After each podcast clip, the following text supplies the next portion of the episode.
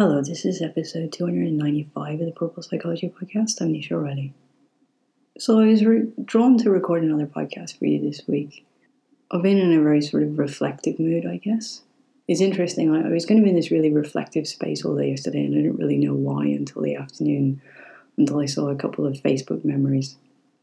But while I was working on something yesterday morning, I ended up actually going back to some work I had done in 2014 to, to look at something because it reminded me of somebody else I had worked with then. And I was really struck by just how much more evolved my own work is and how much more there is to it.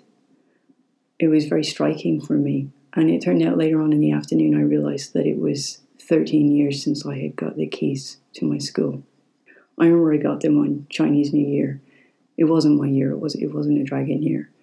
I'm not sure it was a very auspicious year actually to start a new venture, but anyway, we got there. And I was also struck by another post that I, I put out maybe about four or five years ago of all the notebooks in my office. And the first of all, I think there was 50, and then there was 90 when I shared it. And I, I have no idea how many there are now, but those notebooks are all completely filled with other people's lives and other people's journeys and my own as a reflection of those. But that, that's what I'm surrounded by. And so, another theme of my work in the last couple of weeks, this has sort of been said to me quite a few times because I, I, people don't understand. I do quite a lot of calls with families. I do calls to initially set up sessions, obviously do the session, and then I do calls afterwards so that everyone kind of understands where everyone else is at.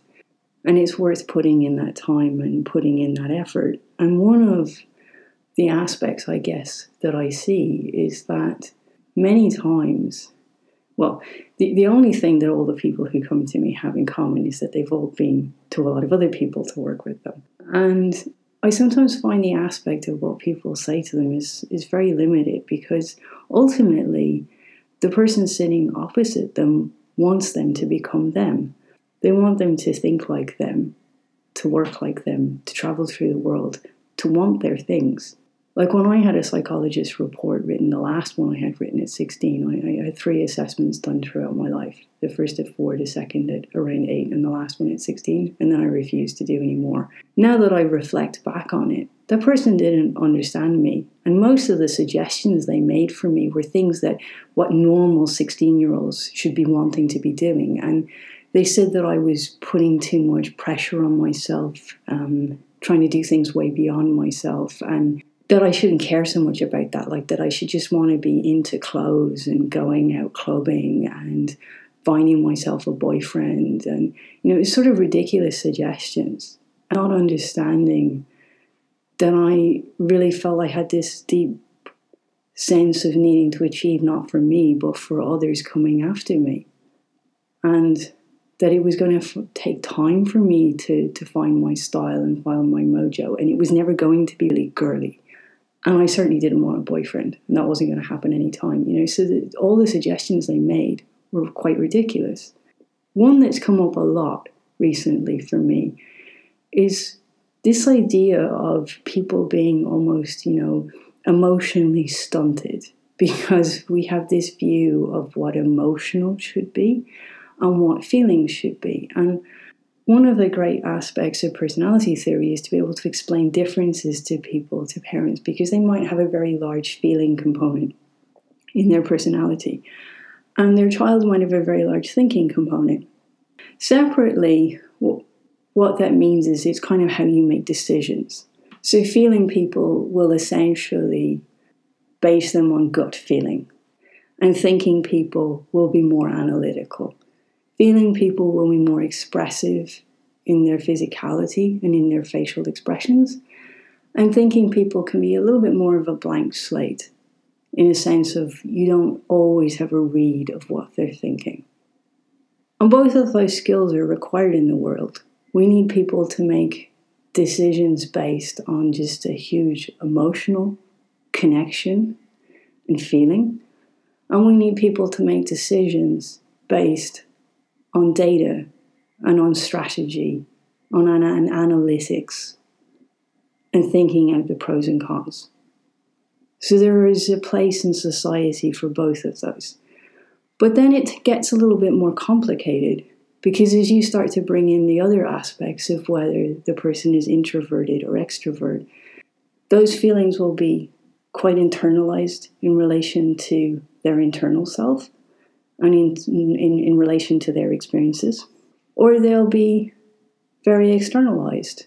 They'll think about their feelings in relation almost to maybe caring to an extreme about what everyone outside of them thinks.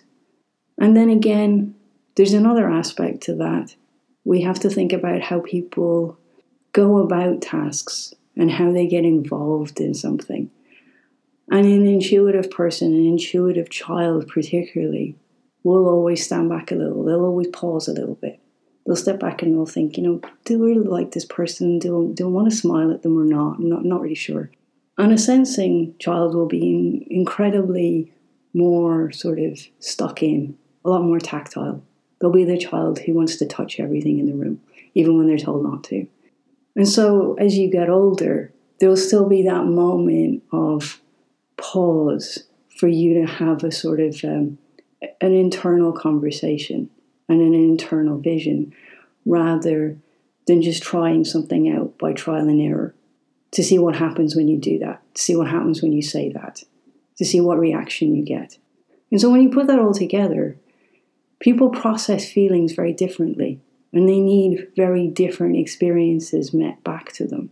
And it's not that everyone suddenly grows up and gets to a certain age and becomes like really touchy feely and wants in a huge emotional response to what they say to you. They may all, all, always have a more straightforward way of being in the world. And often as they go through the ages, particularly from 12 to 16, they'll be kind of like, they won't understand the motivations of other people's games when you have a very thinking component. Because you're very straightforward, and what you put out into the world and what you do is what you expect other people to do. You're not looking for hidden depths and hidden agendas and hidden responses. When you listen, you just listen. Whereas often, we only listen to respond people are not really listening to the conversation. And I often feel working with people don't actually listen for the person opposite them to become themselves. A bit like my report, they listen to make you into what they think people need to grow up to be by 16, what milestones they expect you to hit at 17 and 18. As one of my students put it to me, I didn't fit on their spreadsheet. And so when you work with people, for me, and this, I guess, is what, what I've learned over the last 13 years, I've learned to look at myself. And I was never an overly reactive person. I've learned to analyze all of my own thoughts and my own reactions. I've learned to really make sure that the advice that I give is for that person and not for me and not for their parents either. I've learned that those parameters really need to be teased out, that it's the combinations of differences that make us who we are. And I've learned that it's those differences too that make us react to our environments. And they make us either go along with generational patterns or rebel deeply against them and not even know why we do that. But it's certainly not about making the people opposite me me. I've been fortunate enough to to meet many people that remind me of aspects of me and to be able to share with them my own challenges and my own journey and just the sense what I say to people who are like me is that and I say to their parents, it's a very long life path. You'll do lots of things and you'll appear to master lots of things and jump around. And then you'll add them all up together to make something new. But you're going to need to take the time to do that. But there's different advice I give to different people. That's just the advice that I give to my younger self.